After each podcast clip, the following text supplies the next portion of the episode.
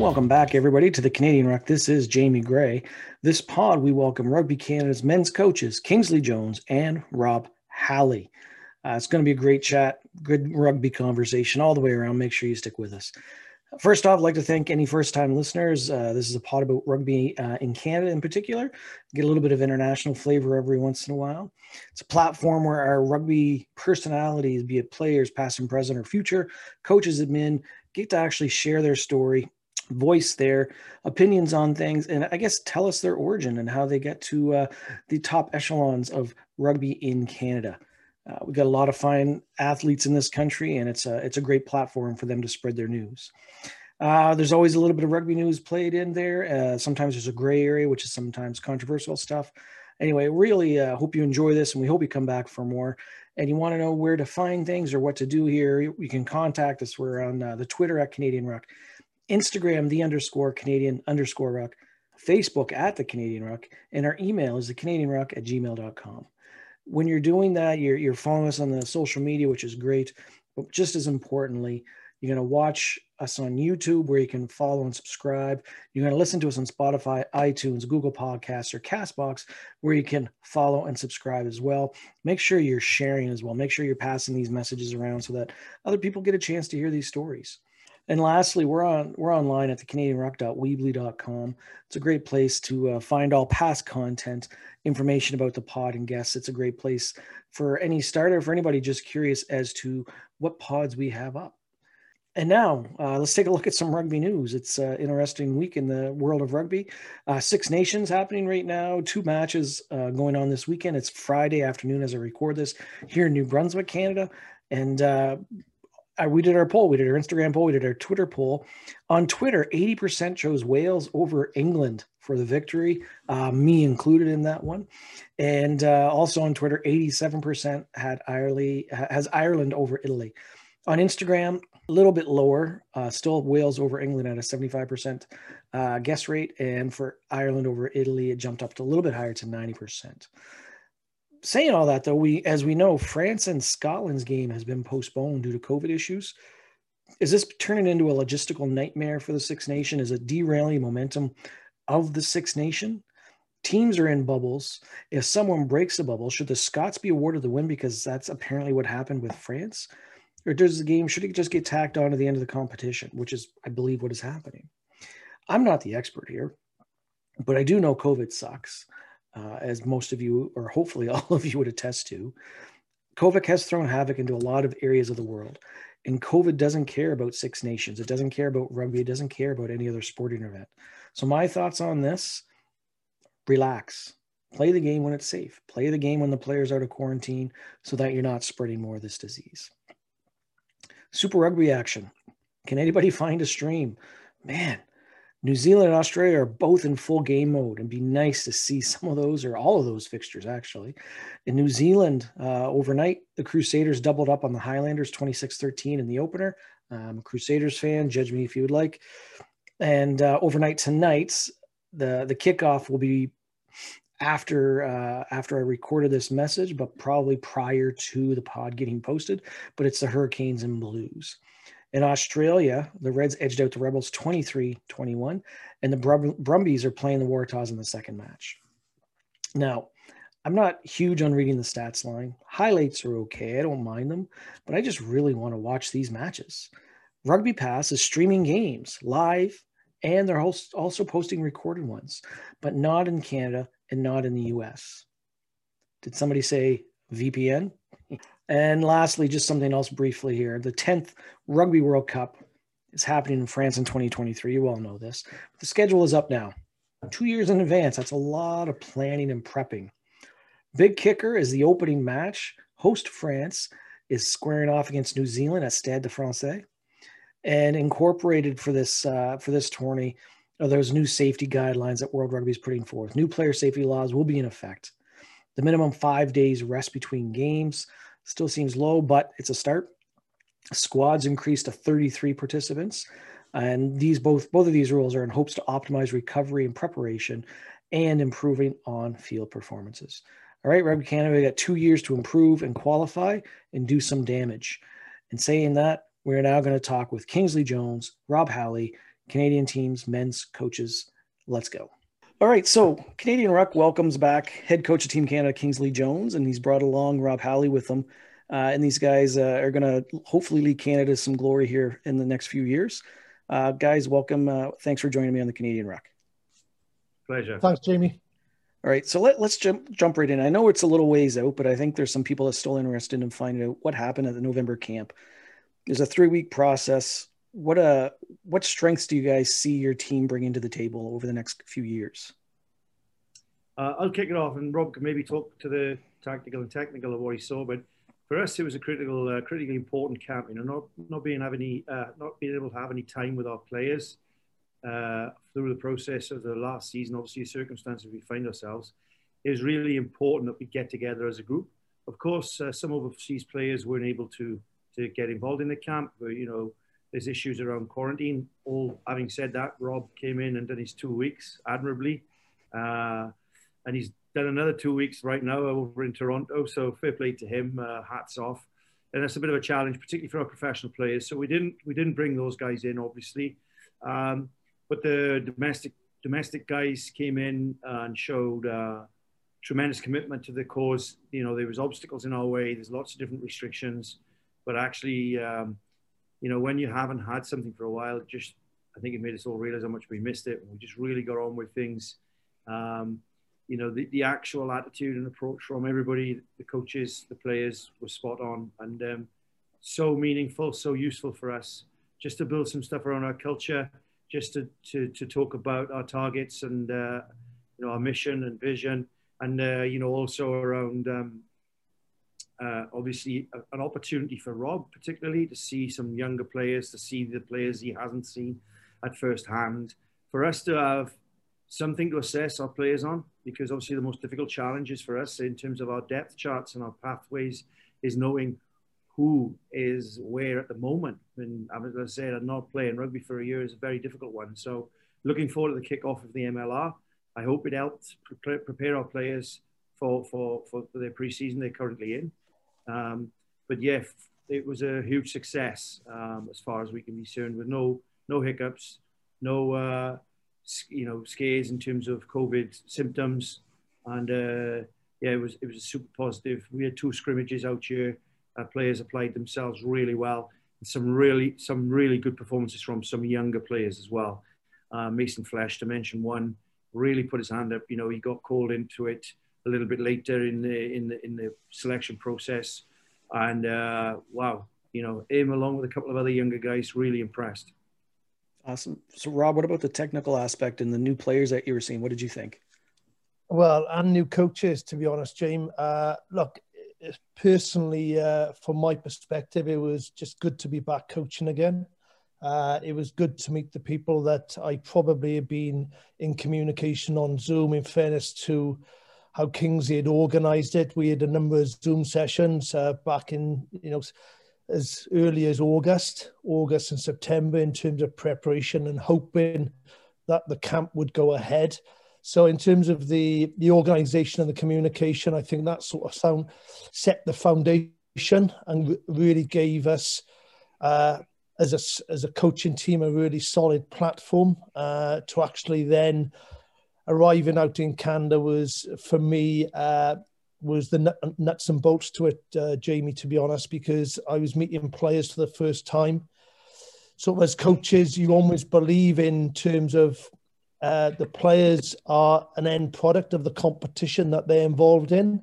And I think from the outset, speaking to Kingsley and coming over to uh, be involved with Rugby Canada, the involvement with Toronto Arrows and seeing the number of Arrows players involved in Rugby Canada, and also actually to get up to speed with uh, the Pride uh, and the Academy, uh, which obviously, uh, you know, Jamie and Phil uh, are doing so much good work with.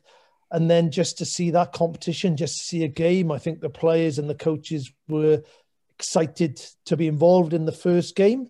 And then obviously coming to the technical and tactical issues of the improvements, we were able to see that difference between the first scrimmage and the second scrimmage. So I, I think there were a lot of boxes that I, I don't like saying ticked, but I hmm. think we we learned a hell of a lot of information from seeing players. Personally, I did at first sight, working with them, how they learn, how they communicate, their skills, and actually enjoying coaching rugby and forgetting how how lucky we are to be involved in a game that we all love. I think that's fair. I think uh, I, I, know I, I had chatted with a few players after the camp, and they were just excited to be able to to train with people again and be on the pitch with people again with their teammates. Um, but you know, you, you you, you make kind of an interesting point. A lot of the guys, some of the guys couldn't make it because they were, you know, international. They were playing in France or England or what have you. But what does that say to the the culture of the team? All these guys like a Cole Keith driving 20 hours or more from, you know, or, or however far it is from him to get from New Brunswick to to out west, and the guys coming up from the states. And eh, how does that bring bring this country together as a team for you guys? What does that say to you about these players? Well, I just well, think. Go on, so Kings. Just, just on the back of what Rob said, I'll jump in quickly. Is the fact that it shows it shows how much we miss um, our game. You know, as I say, we love the game, and uh, it's tough not being able to coach it, but not being able to play it. I really empathise with the players because you know, I think I had one injury of about nine months while I was playing. I was very lucky; I didn't miss many seasons. But these poor chaps are missing two or three seasons of their of their rugby career, possibly. You know, so I think they all are, are they all get that, and uh, the the, the, the question of the Canadian guys that sorry, I've never questioned the commitment of the Canadian guys though in terms of their work ethic, and their will. It's been fantastic since I've been here. You know, from taking 33 hour trips to play Uruguay away without a murmur. You know about the travel. Uh, those sorts of things, you know, they, they, they, get on with it. They're a great group.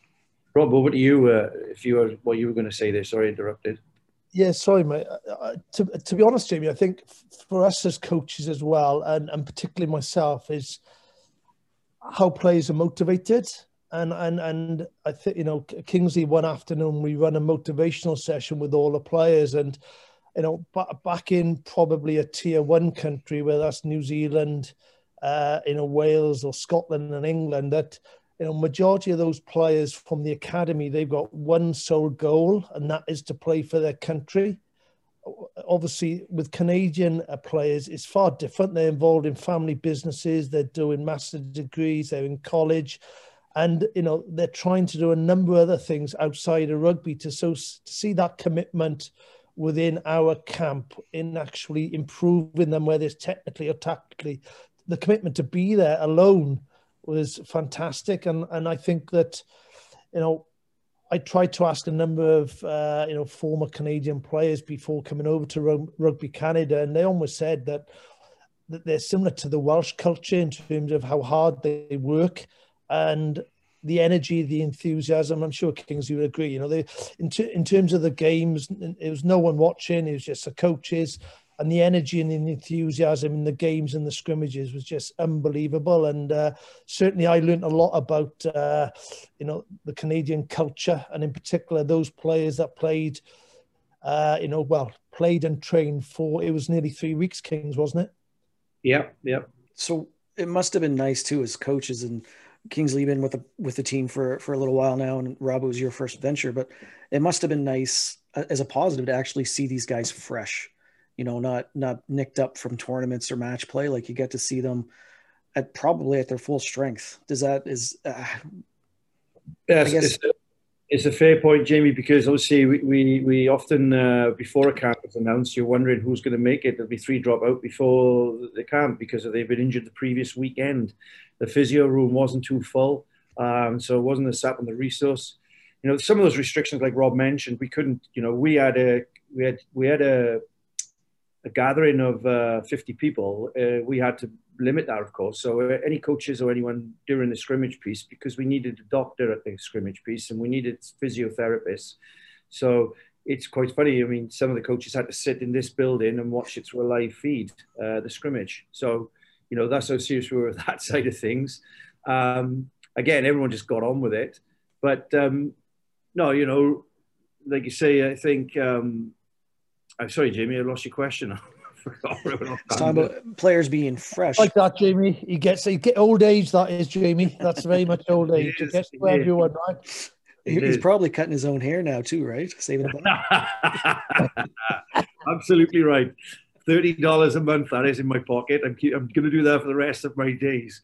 Um, no, sorry, yeah. So the players were fresh, and of course, but there's the other side of that. I just mentioned before I had Rob is is that we have to be careful, of course, introducing them. We said we played two scrimmages, and they were at the at the back end of the camp. Uh, it was important that we do a return to play protocol, return to contact, and there were still restrictions around all of those things as well at the, at the outset of it. But um, the guys were you know chomping at the bit, like you say, to to get out and get uh, get at each other.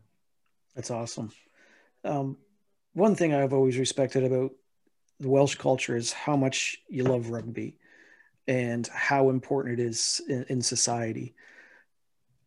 What are I guess in Canada, it's completely different in the fact that we're such a large physical physical country, um, physically dimension.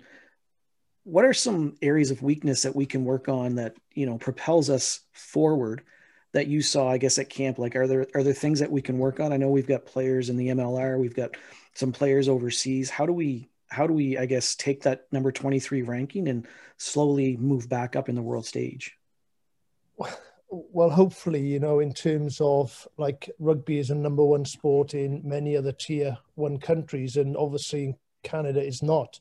Uh, obviously, a bit of, is it ice hockey is the number one sport? Am I right there? Yeah. Am I right? Oh, well, I got something right anyway. Uh, anyway, uh, and I think that it's technical and tactical that a lot of these players, in terms of uh, you know improving their skills, and you know as I mentioned earlier, Jamie, about the competition that that they play and they're playing in an MLR which has improved season on season. I got no doubt there will be another improvement this season, uh, and I just think players need to play in the best competition which is available and then playing.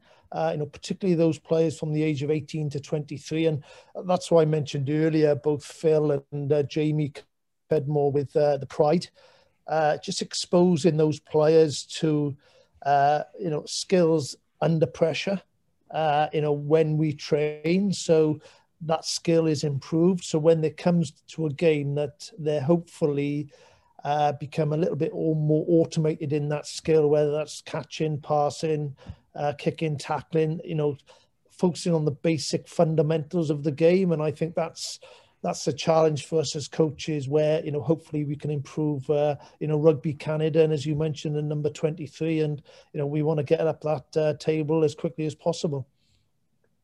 Kingsley, anything to add? That's, that's really good. Yeah, I, I think, you know, Rob's, Rob's observations, he's pretty sharp guy, and he observes straight away. So the biggest challenge is Jamie is, you know, in terms of um, the number one sport and the depth. You know, we, we, obviously competition, lots of numbers, drive standards. The, comp, the competition that they play in is a big factor, as I identified when I got here. Uh, Jamie, I signed in a contract extension, and I'll be honest you, if it wasn't for a triple bubble of, you know, the fact that um, we got a national academy now, place to teach players to become professional players. Hopefully, uh, a homing ground for these guys to be be able to go on into professional environments. We don't we haven't even got the opportunity to prepare these guys what to be, be to become professional sportsmen to give them a fair chance to go through the door somewhere. You know, this does that. Then of course we've got the MLR. You know that that's that's ground that's world changing for for us. We've got 60 players now in that environment in, in the MLR, and I would say about 53 of those players two years ago were holding down day jobs They're now in a daily training environment training to be rugby players. That is huge. I mean, it, would be nice if it was a lot more than, than, than 60, but, you know, um, and then of course, um, the fact that the World Rugby window has now changed to, to a July, August, September, October window, November window for us. We align that with the MLR. It allows us to have a lot of time with our players. Um, one of Rob's, you, you, can answer this question, but I am sure from my time with Russia, and one of Rob's biggest challenges as an international coach is time with the players and lack of preparation. It's a real challenge. They go back to their clubs for a couple of weeks. They come back to you. They learn in two different things. They're playing it, and that's a big challenge for players. And, and the and the biggest challenge as an international coach, your time with the players is critical. So, by that window changing, it's going to allow our players to have hopefully a six month season with MLR and then the transition into international window, and then a rest period at the end. And that's going to give the USA and Canada a point of difference, actually, not only for the first time, possibly an advantage because most other countries have the scenario we just we just talked about. You know, anything to add to that, Rob? No, I agree with you, Kings. You know, uh, I think the challenge as coaches, Jamie, is uh, you know, as an international coach, you just ha- the players when they leave the environment to go back to the club game. Uh, you just have to remember when they come back in again, the likelihood they're not going to be in that same physical shape again, or technical or tactical. So during that time you, that you spend in that international window, you know, they do generally get up to speed with the game, both technically, tactically, and from a physical perspective. And then they go back to their club games. And, you know, uh, no doubt Kingsley was like this. I was like that. You actually relax as a bit of a player, you chill. And, you know, the pressure is not on the players as much as it would be in the international window. So when they come back in, you just have to remember as a coach that you're back to square one again, really, and then you keep working then on the fundamentals, you know, and uh, you know, as coaches will tell you throughout the world that rugby is very simplistic, and as coaches we make it very complicated sometimes, and we try. Uh, you know, it's about trying to remember that keep working on the fundamentals of the game, and hopefully that'll improve you when the pressure comes on, like it normally does in the international game. So just to add as well, Jamie, you know, I, have been here, believe it or not, four years in October, and uh, I know this this is even harder to believe. I've even made friends, and uh, outside of rugby, and uh, Canadian friends, and uh, nice job, guys, guys. Even like some of my mates in their forties and stuff. I mean, the amount of sports that that the Canadians have on on offer to them. You know, where you going next weekend? Oh, I'm skiing oh, I'm jet skiing. It's like seasonal, you know. oh, we we we're jet skiing. Oh, we we snowmobiling this weekend. We're and like these are my. I've had mates who are going to meet up for a go for a hike. Oh, I can't make it. There's surfing at uh, Jordan River. We're all off surfing, and they're, they're not young guys. But I'm learning now about you know, and that's why when Rob and I used to play against Canadian guys and play with the Canadian guys, which a lot of them played in Wales and elsewhere in England and stuff those guys were so athletic at that time. We were we were all amateurs then, and they, that's given the point of difference. We still have those people. We have big, strong men, fast men. We have round men that can scrummage. Um, but as I say, probably they don't focus and pin themselves on one sport in terms of rugby or whatever it might be as much as other countries, because there isn't that professional pathway in some sports. And uh, you, you, like like I say, you play so many sports you make a really good point too that well-roundedness right? Like you have you have a lot of players that have played like rugby was their second or third sport growing up and then they realize wait a second this i really i really love this game. That overall you, you mentioned it i guess you know when it was amateur canada did really well because they had really good athletes but when it turned professional that kind of uh, you know canada and the us kind of got pushed back because we didn't have professionalism here. How important i mean you talked a little bit about it before but how how much can you see the MLR strengthening Canada and the US going forward? Like, is it are we talking leaps and bounds? I mean, it's in the infancy, but how how beneficial is that going to be down the road? Well, I think I think it's, it's like I say, it's a game changer, particularly being in a daily training environment. Rob's spent two days uh, day off today, but he's just you know, Monday and Tuesday in with the arrows. I mean, that wasn't happening, you know. So it's it's it's, it's obviously going to make them better. This the the strength conditioning, and then the depth. If you're a young, we t- I think we mentioned this before, Jamie. But like I say, if I'm sat in the front room of my house watching a rugby match in Wales, and my little boy says to me, "How do I play for Wales?" I know the pathway. I know what he needs to do. Plays for his local club. Hopefully, he'll get into an academy at 16 age groups, and then he's in a national academy and he's in a region. And if he's good in it, he makes that. He plays plays for his country. We, we, I didn't know that pathway in Canada. What's the pathway? If, if you know, and that's really critical. There is a pathway now. Someone you can watch Jamie Cudmore playing for Clermont in an Heineken Cup, or you can't now; he's too old. But you can watch uh, Tyler Ardron, whoever he might still play. Uh, and and you know the pathway now. There is a pathway. There's an academy with the Arrows. There's the Arrows as a professional team. There's you know is that the pathway into into maybe you could argue a top 14 team or a or a pro 14 team, etc.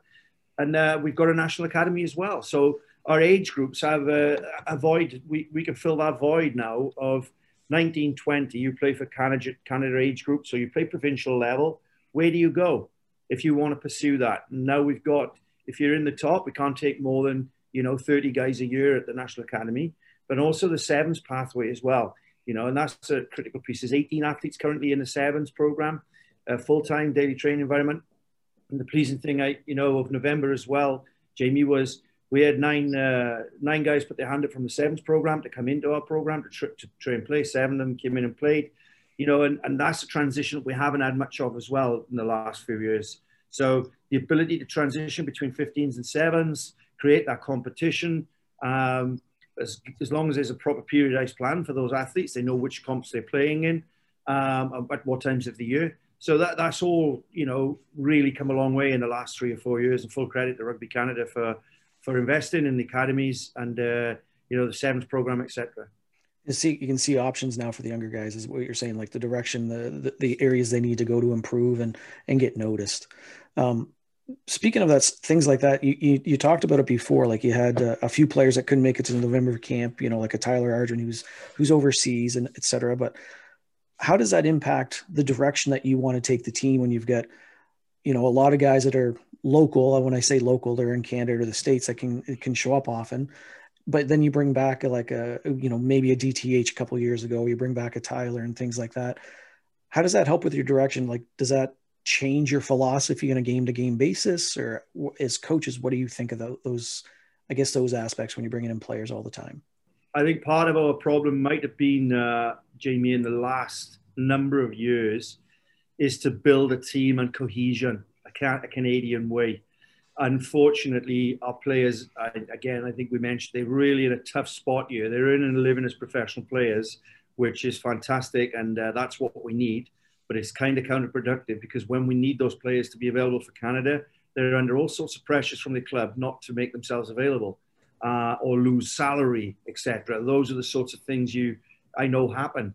So that has been a challenge. But I think with the introduction of MLR, with the introduction of the National Academy, I think we, well, I know we, we need to really look at our model. And if I believe if players are not available for eight to 10 games per season for the national team, then it's going to work against them when it comes to 50 50 selections. Um, purely because of the cohesion piece, the continuity piece.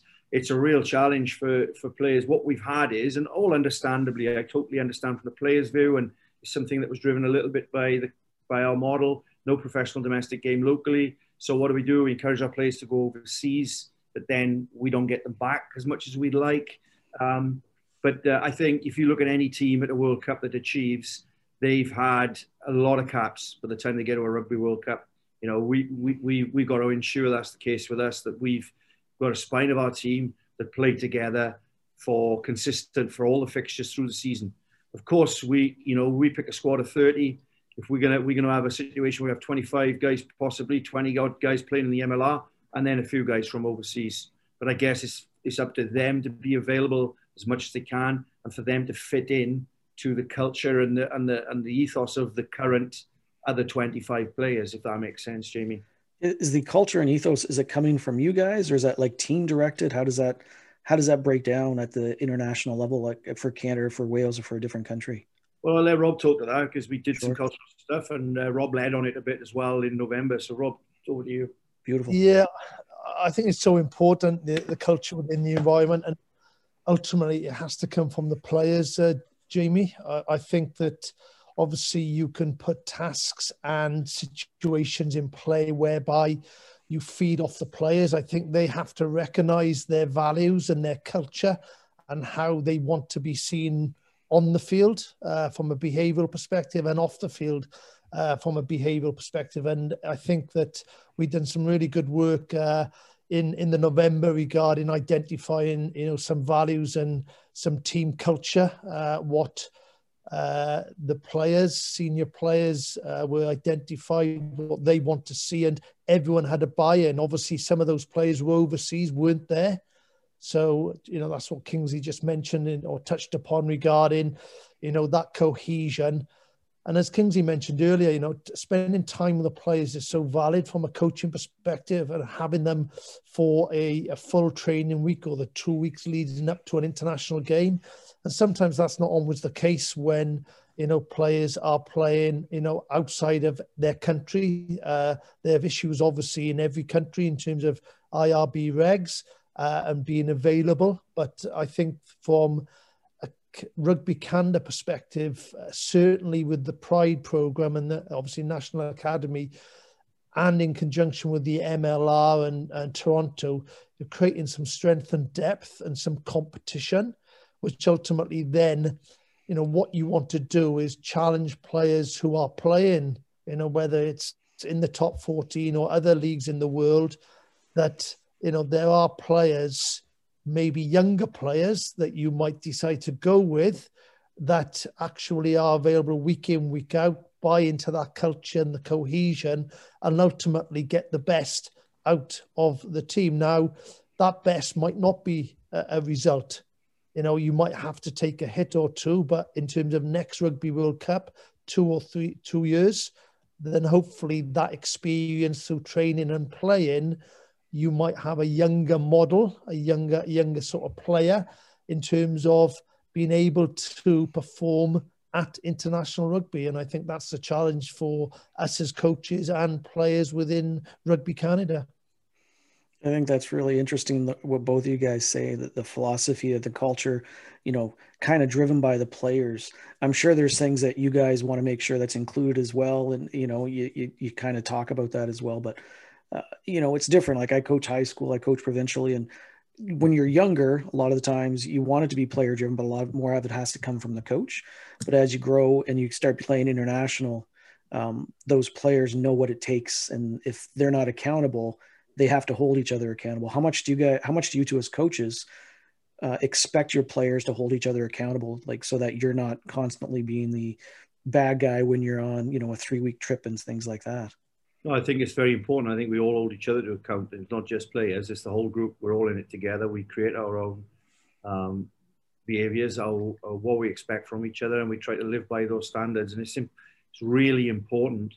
Uh, you know, a critical friend is someone who picks you up uh, and, and, tells you that that's not what we what we're about. That's why I mean, values and culture is so important, Jamie. That you set those out early. Rob did an exercise with the guys, basically talked around picking up picking value selection of words amongst the 35 guys. Rob took those away. We came up with the, the most common values, shared values. We put a number of five on those values. And, uh, you know, one or two of those I might have put slightly different. Um, but ultimately, it's what the majority of us thought uh, are our values and how we should be perceived and how we want to behave. And uh, it's up to us to, to, if there's one or two values that you don't agree with, that's okay. But you know, we got to try and live by the values of the group. The second thing we did, which Rob did, was uh, we put it to the players, which players in the room or people in the room display most of those characteristics uh, all of the time or most of the time. And through that process, we came out with, well, it was, Rob can talk to it more. I don't even know the numbers, to be honest, because Rob dealt with it. But there was five clear standout candidates that had a lot of the votes from the rest of the group as the five people they see as um, as the, the, the people that display the behaviors that we want and values.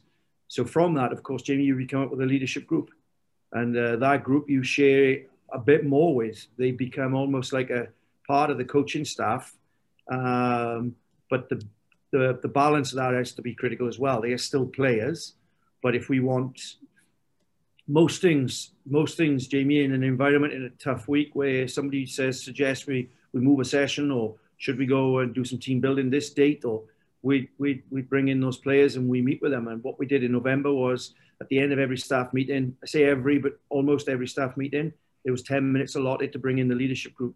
And we'd share with them what we just discussed and we'd pick up anything that was, you know, or, or ask them their opinions on anything we felt it affected them and the group.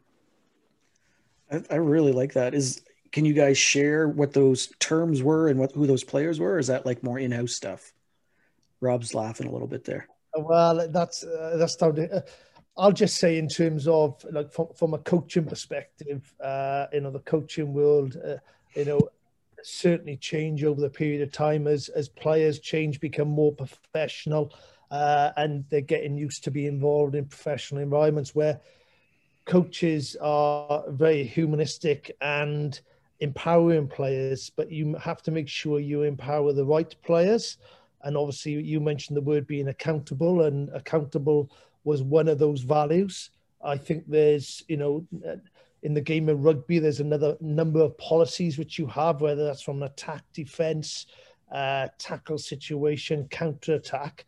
But ultimately, then as coaches, you're able to, as long as players recognize that they need to be accountable for parts of the game, then ultimately, then you you can make sure you're able to judge players on their performance through their accountability. So it, it works a full circle, Jamie, and I think that's how uh, certainly, you know, my coaching career has evolved over the last sort of 12 years. And I think that there is a saying in the coaching world, you're only as good as the players as a coach.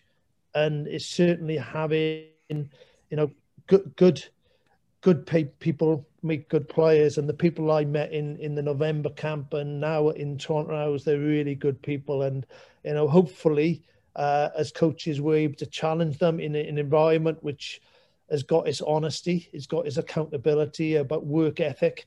And if we can work as hard as we talk about it, uh, and and Kingsley talks about, uh, you know, being good at things that require no talent, and if we can work work on those elements of the game and fix a couple of technical and tactical, Canada will be, uh, you know, certainly climbing that table sooner rather than later. I love the positivity from both you guys. It's awesome. Let's take a look. Uh, I, there hasn't been as much talk in the last week or so, but the uh, proposed mini Rugby World Cup, uh, Rugby World Cup that Australia was kind of bandying about, where they were talking about on the heels of uh, the Tri Nations or the Rugby Championship or something, maybe having uh, a mini World Cup where they've invited other clubs in, other countries in. Um, is some is that something that Canada would even be able to entertain financially? you know maybe you're playing Australia, but maybe you're also just playing you know maybe you're playing the Waratahs or something like that. Is that something that could do, be done, or is that too expensive at this juncture where there hasn't been any internationals at all in the last year plus? Well, I think it's a little bit above my pay grade. Uh, it's one for Allen Vansen, and I believe, you know, and and uh, you know that sort of question. But I'll be honest, I know just through my rugby connections that obviously we, you know, I speak to people in New Zealand, Australia all the time, and there is a need. They feel there's a need for Pacific competition. And uh, in terms of finances, of course, we can't afford to fund something like that, but there would be external funding for those types of competitions. You know, they bring in sponsorship. And uh, of course, Canada would love to jump on the back of that. That was that's going to it's going to be a tough tough contest for us to be playing in those types of fixtures.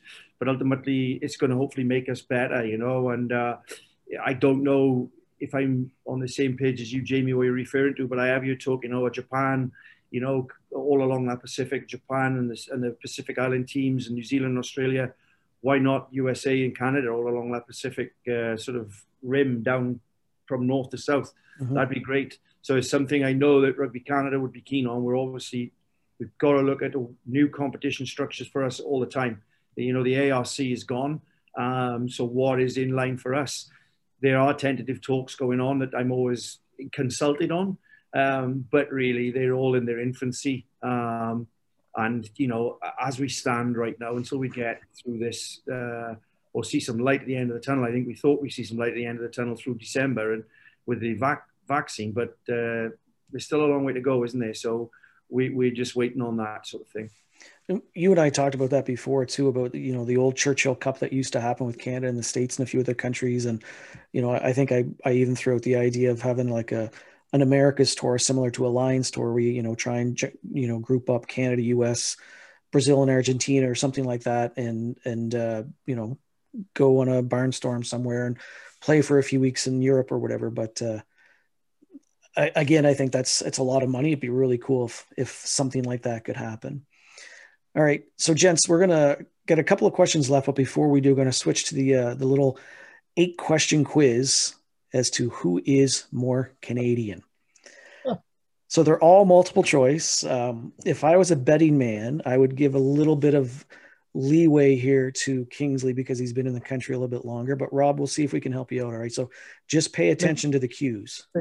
Okay. All right. You guys ready? Go on. Yeah. question one. So there's multiple choice. So I'll read the question, then I'll give you four options to choose from. Question one What is poutine? Is it craft beer? Is it a cappuccino from Tim Hortons? Is it fries, gravy, and cheese? Or is it a hockey player from the 70s? It's fries, gravy, and cheese. Rob or Kingsley, what do you think? Same answer as Robert. I've uh, I've observed people eating it, but I've never actually eaten it. I will be honest, but uh, it's, it's absolutely delicious. Can, can we? Because because I know, I think. Oh, I do. I shouldn't say that. I shouldn't say that. Can we have a supplementary question to that part B? Uh, I don't have. Do you have a question to ask? So, uh, if if you had to translate poutine, what would it mean? Cheese and gravy, I think, or fry. I'm, I'm not sure because my French isn't that strong, but it's. I think it's like. I think it basically just means fries, gravy, and cheese. I, I, I thought it was meant like a messy. It's a mess. It could be that as well. I don't like cheating. Hey Siri, what is poutine oh. in English? Oh, Siri. It's not me. Didn't hear me properly. All right. Question two. What is Canada's only bilingual province? Is it A, Ontario, B, New Brunswick, C, British Columbia, or D, Quebec? I think it's New Brunswick. New Brunswick. What do you What do you think, Rob? I agree with Kingsley. Well done, guys. Look at you two go two for two. I'm impressed. Question three What is Canada's national sport? Is it A, hockey, B, lacrosse, C, curling, D, none of the above, or E, A and B? A and B. A and B. Hockey and lacrosse? That's your final answer? Well yeah. done. Good job, guys. Well done. Look at that. You guys are. That was, that was a close one. I actually, oh, no. knew, I actually knew, I knew that one, so I was confident, confident on that one. All right. Uh, question four: What is Canada's biggest export? Is it A. Maple syrup, B. Crude oil, C. Trees, or D. Hockey players? Crude mm. oil. B. Crude oil. Okay, that was quick. What do you, Kingsley? Well, I don't think we export trees, so I'll say crude oil. it is. It's crude oil. True, we do export trees. We do, but not. We do. Know, maple syrup, maple syrup will be quite high, wouldn't it? I think it is quite high as well. Yeah, it's a good question. Actually, that's a, that's a tricky one. That's a tough one. All right, the last few questions all have to do with Rugby Canada, and uh, all of them are with the men's program. So we're going to go back in the 1991 Rugby World Cup. Canada lost in the quarterfinals, 29 to 13, to which nation? France, Wales, New Zealand, South Africa. I remember it because the game before was the big fight, wasn't it, against South Africa? Yes, so the was. quarterfinal was the quarterfinal was New Zealand. New Zealand, Rob. So best ever against yeah, New Zealand as New well. Zealand. I, I can remember uh, who was the scrum half who played that day it was Morgan, uh, Morgan yeah. Williams, because Morgan. So, yeah. Morgan Morgan was in Cardiff with us when we were in Cardiff, uh, Jamie. Okay. So uh, yeah, Awesome. All right. Who has the most tries for the men's team all time? Is it A, Taylor Paris, B, James Pritchard, C, DTH Van der Merwe, or D, Winston Stanley? That's a I'll tough let one. Rob go first. I'll let Rob go first because I know the answer. Okay. But... Bring a DTH. You're going DTH? Yes. Right answer, Rob. Well done. Well done. Thank you, Kings. All right, two left. You guys are tied. This is this is impressive. I'm really impressed here. All right, who is Rugby Canada's most capped player? Is it Al Charron, Aaron Carpenter, Winston Stanley, or Nick Blevins? Rob, let's go back to you first. Oh, you've chucked it there. Uh, you coach with them right now. Yeah, it's Carps, is it? It is Carps. Yeah. Kingsley, uh, you knew that one, right? Yeah, it's Aaron. I know that one. He played his last game for Spain. It was actually his last game for Canada. It was his first game with me and his last game with me in our victory over Spain. And uh. Do you know Kings? How many caps, James? Probably 81, James. I think. 81, I think. I think it's 80 or 81, yeah. Last one. Who has the most caps at captain for Canada? Is it A. Tyler Ardron, B. Al Charron, C. Gareth Rees, D. All of the above, or E. Both B and C? Can you go through them again, Jamie, please? Yep. First one is Tyler Ardron. B is Al Charron. C is Gareth Rees. D is all of the above. And E, Rob, E is B and C. So it's Al and Gareth is B and C, yeah? Yeah. Yeah. Yeah. I'll go with that one. I think they each had 25 as captain. Did they? Yeah. and I didn't know Gareth that. had a fair I- amount, yeah, yeah. yeah, Gareth. Sorry, I didn't know the answer, but I'm going to guess that one. B and Guess- C. Yeah. That's a B good and C. guess. Yeah, it was, it's Alan, Alan Gareth both at 25. I think Tyler's pushing 20 though right now. Right, okay. Yeah. All right. Well, thanks for those. They were they were fun. You guys like eight for eight. That was impressive. I was like, like citizenship cards are coming in the mail. That's that's how impressive that was. I wouldn't get eight out of eight, eight back in Wales. Hopefully, most of our listeners are just listening and they're not watching the YouTube play of this. It's I don't know. uh, well, I really did know about five of them. The rest I was get I would have been guessing. So right, it's not bad. Yeah. All right. So, Rob, talk to us about your role specifically with the Arrows. I know it's a new venture for you. You're in Toronto right now. You're you're you're saying it's pretty cool compared to what you used to, but what are you, what are you looking forward to this year with Toronto Arrows and you know subsequently your you know your temporary move to Atlanta at the same time? Well, uh, one to be successful, uh, s- probably working with the players who obviously uh, who are currently in Rugby Canada, and also working with the players in terms of maybe the tr- transitional players who might have a future on that pathway, which uh, Kingsley spoke about earlier. And I think that you know talking about working with not only with the players but with the coaches as well. Uh, you know, in fairness to Kingsley and Rugby Canada, you know, back in November, both uh, Peter, Peter Smith and Aaron Carpenter came in as coaches, uh, along with Mark Winokur as a manager, and sort of got to know them. Uh, and particularly from a coaching perspective, it was good to work with both with Carps and Peter back then, and obviously now getting familiar with how Toronto Arrows go about uh, you know, their business in terms of their coaching and preparing a team and hopefully adding adding adding value to the environment, working with the coaches, uh, and hopefully uh, from Rugby Canada's perspective, working with those players who probably come into the window. We won't have that much time to work with in terms of uh, the summer internationals, and uh, you know, I think that give, hopefully gives us an edge uh, and gives us uh, you know better preparation time really when we do have them. That's awesome. So you got a good coaching staff there. You got a good, good squad. You got a lot of key young players. You got a lot of strength there. So it's going to be interesting. Like you guys, I think they started five and zero last year before COVID shut them down, and the year before, I think they they made it to the semifinals. So um, That's that's right, Jamie. You know, I I I look back at the games uh, that they played. Uh, you know, obviously last year, and uh, I think that they won quite a significant in terms of on being on the road. I think the biggest challenge for everyone in in the Arrows is really, you know, you mentioned about going down to Atlanta.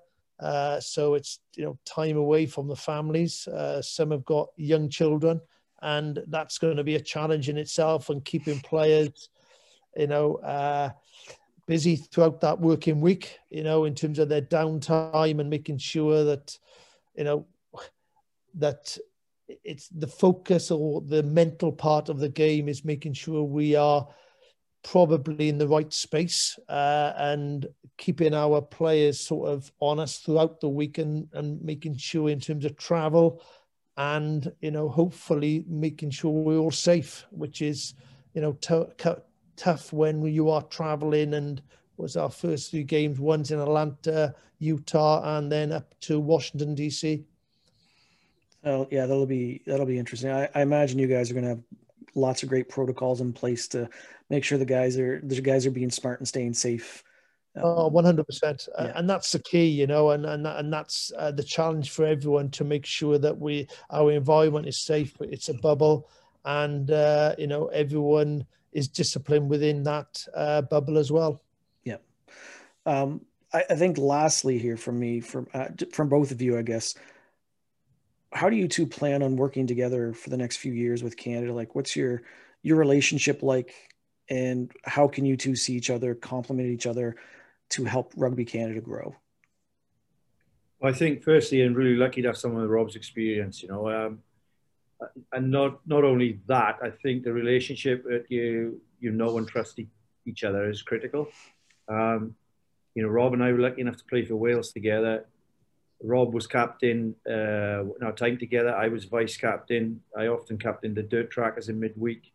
Um, and it was very much shared, to be fair, when Rob, I don't, correct me if I'm wrong, wrong here, Rob, but I was captain of my club team for a number of years, and I'm not sure how much captaincy Rob did. He had done some, Rob, I believe, but not a huge amount. And I remember a conversation with the Wales coach about me and Rob. Rob's the captain, but me to support him as well. And uh, I felt they did that. We worked well together. You know, if Rob dropped out, I would end up captain and things like that. We worked well together. I think uh, that's critical that you know and trust each other and you have some shared experiences. We've obviously been co. We've, I don't know if you know this, Rob, but uh, I was told in '97 actually that um, the Welsh Rugby Union had myself, Rob Howley, and David Young targeted to be the Wales coaches in 2019. That's how much planning they were doing at the time. That's I was cool. told that. I was told that by a. Uh, a Welsh development or someone who was in higher hierarchy in the Welsh Rugby Union a few years later.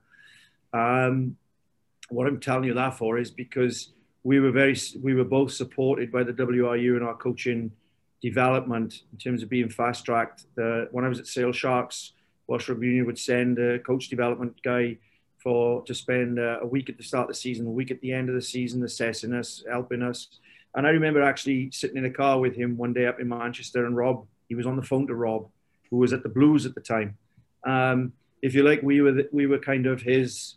Uh, well, we were the targeted guys they were trying to fast track, and um, through that, the, I think we have a lot of philosophies and understanding. Not the same necessarily all of it, but a lot of philosophies and understanding has come through from our last 25 years being being mentored by similar people, if not the same people, and also um, playing together and knowing each other. So He's got huge experience, you know, high level experience is the key thing in terms of international rugby, tier one rugby, and also he knows what it takes to win. He knows the winning formula. So um, hopefully we can implement that into Russia to Canada. It's obviously not as straightforward as uh, bringing a template.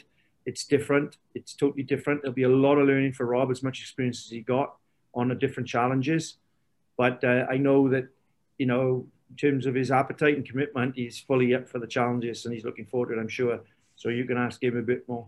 But that's how I see it. And I think me being able to empower someone and trust somebody is something I've needed for the last three years. I've been pretty much, you know, direct in a ship with no continuity in terms of my support.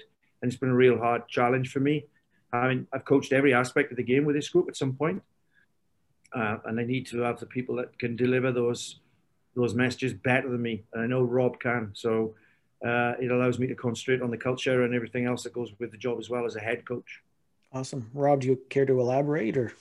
Well, I can't say much more than that in terms of the trust and knowing Kingsley. And as long as I've known Kingsley, and I think that, uh, you know, he certainly understands the game, uh, you know, and his experience, which he's had, he's had far more experience, uh, you know, in terms of as a head coach.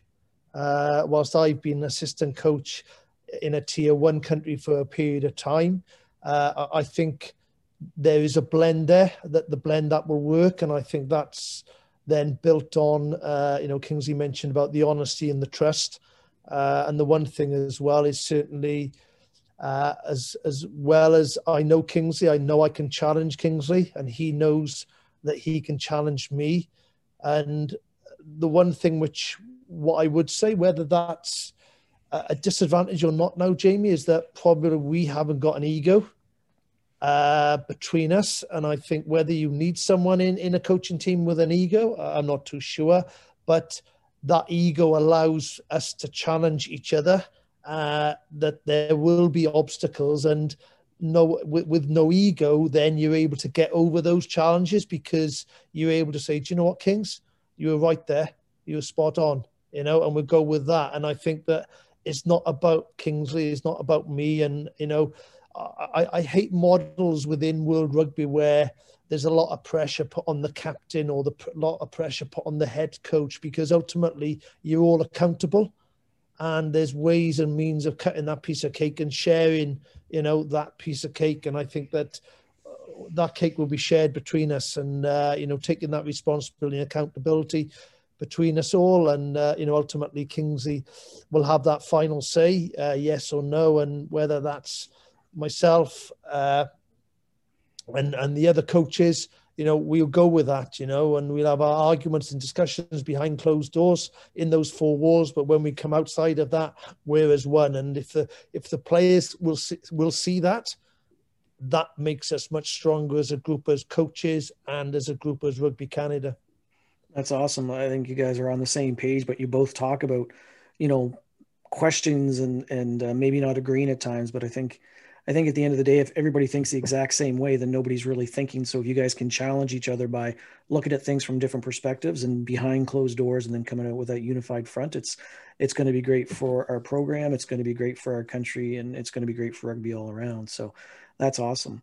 Um, before we go, just can you guys do- add on the coaching? Sorry, I, I, didn't add, but you know, Rob mentioned we had three three former international, uh, well, three former Canadian captains in our coaching staff, you know, in Phil Mack, Jamie, and and Carps, and uh, that's that's great as well. And and having that to understand the culture more than we do, although we're bang on eight out of eight out of eight in the quiz, you know, or more me and Rob know our stuff, it's actually critically important as well that identity and uh, you know the chance of November for Rob to work with because Jamie will be assisting us as a forwards coach and hopefully we'll attach Phil and Carps when available with the Arrows. So we really want to develop those guys as well. So, you know, for those guys to learn off Rob and hopefully off me, then that's that's huge as well. And who knows how long we'll be here, but hopefully, and if our legacy will be that there's Canadians coaching the national level.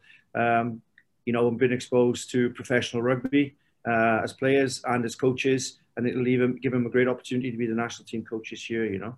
That's awesome. And don't forget, you can always you both have my email and cell number. You can always give me a call if you need a hand, right? With some uh, with some scrum half work, right? Of course, Jamie, Mr. Moon. That's no right. problem at all. there we go. Mo- Mo- hey, Mooney could fight, but he couldn't kick or pass. I'm not going to comment on my skills in He could dive pass. Rob's jealous. He's just given up. Rob took the jersey off him just because Rob couldn't dive pass for the first five years of his career. And he learned that dive pass he was in so I, am assuming Jamie, your dive pass was, you know, it was a nine point nine then. It was spot on. Uh, okay. It it's gone it's gone by the wayside. I, I, don't I don't think I've seen anybody do a dive pass since like '98 though, so I'm not sure. you get marked down if you're on the floor, Jamie. You can't be diving on the floor. You're trying to keep players off the floor. Times have changed. hey Grant, how are you? Just been on with Jamie. Hope it's all going well at Beckleton Rovers, if I've said that right. Yeah. Good luck to you. Nice to meet you one one day, someday soon, perhaps. Grant, uh, heard a lot about you. Obviously, on the Ruck with Jamie. Uh, heard you doing lots of good work. Keep doing what you're doing. Uh, if you need any help, uh, I'll give Jamie my number and I will be right over to help you. You take care, pal. All the best. Awesome. Thanks very much, guys. Um, so anyway, thanks very much for joining us on the Canadian Ruck. Really appreciate it and looking forward to seeing Canada back on the pitch and what you guys are doing at the helm for them. So cheers and thanks for your time. Thanks, Thank Jamie. Thanks very much, coaches. And I, I, do have to say, if I worked at uh, Customs and Immigration, you two would definitely both be full on Canadian citizens after acing that quiz eight for eight. Uh, very impressed, uh, Kingsley. I knew you would do well. You've been here a couple years, but Rob, like you're just ingrained into our culture. Uh, so good on you both. Uh, well done. Very well done. Stay safe prepping with Canada and obviously Rob with you for the arrows, especially as you get to you're moving down to Georgia here eventually to play uh, to play your home games out of Atlanta. Uh, coming up soon, we got a few on task. Marissa Pache, she'll be next. As I mentioned before, she's the chief marketing officer for World Rugby. Following that is Stephanie and Hans de Goede. Uh, as far as I know, the only couple that have captained Canada internationally rugby and I think in any sport. Correct me if I'm wrong. Uh, after that, we've got Bobby Ross. Bobby and I are going to be chatting next week over my March break. That'll be an interesting one. Nick Blevins, we're still trying to queue up a time to chat, but his will be coming up uh, shortly as well. And of course, we've got a host of others. So, lastly, just want to say thanks to everybody for listening, uh, but more importantly, keep spreading the rugby word. If you hear one of the, one of these pods that you enjoy, pass it on. Send it to your send it to your buddies to uh, allow other people to hear these great, fascinating stories about some of our great athletes, great coaches. I mean, we got Kingsley and Rob, two Welsh uh, gentlemen, two Welsh legends here that are running our men's program. Uh, make sure people are hearing this. It's great for us. It's great for Canadian rugby. As always, got to say thanks to my son Ryland for supplying us with our tunes. Ryland's my 12 year old. He, he decided to make some intro and outro music for me with his laptop, so it's pretty cool. Uh, as always, feel free to request topics for future podcasts, whether it's guests, whether it's questions, whether it's ideas. At Carnival Dom on Instagram, message me with an idea about uh, maybe having some fans on once in a while to talk about a few things. So that's something that I'm looking into as well. Lastly, this is Jamie. And until next time, I want you to stay safe, stay healthy, stay sane. Most importantly, keep on rocking.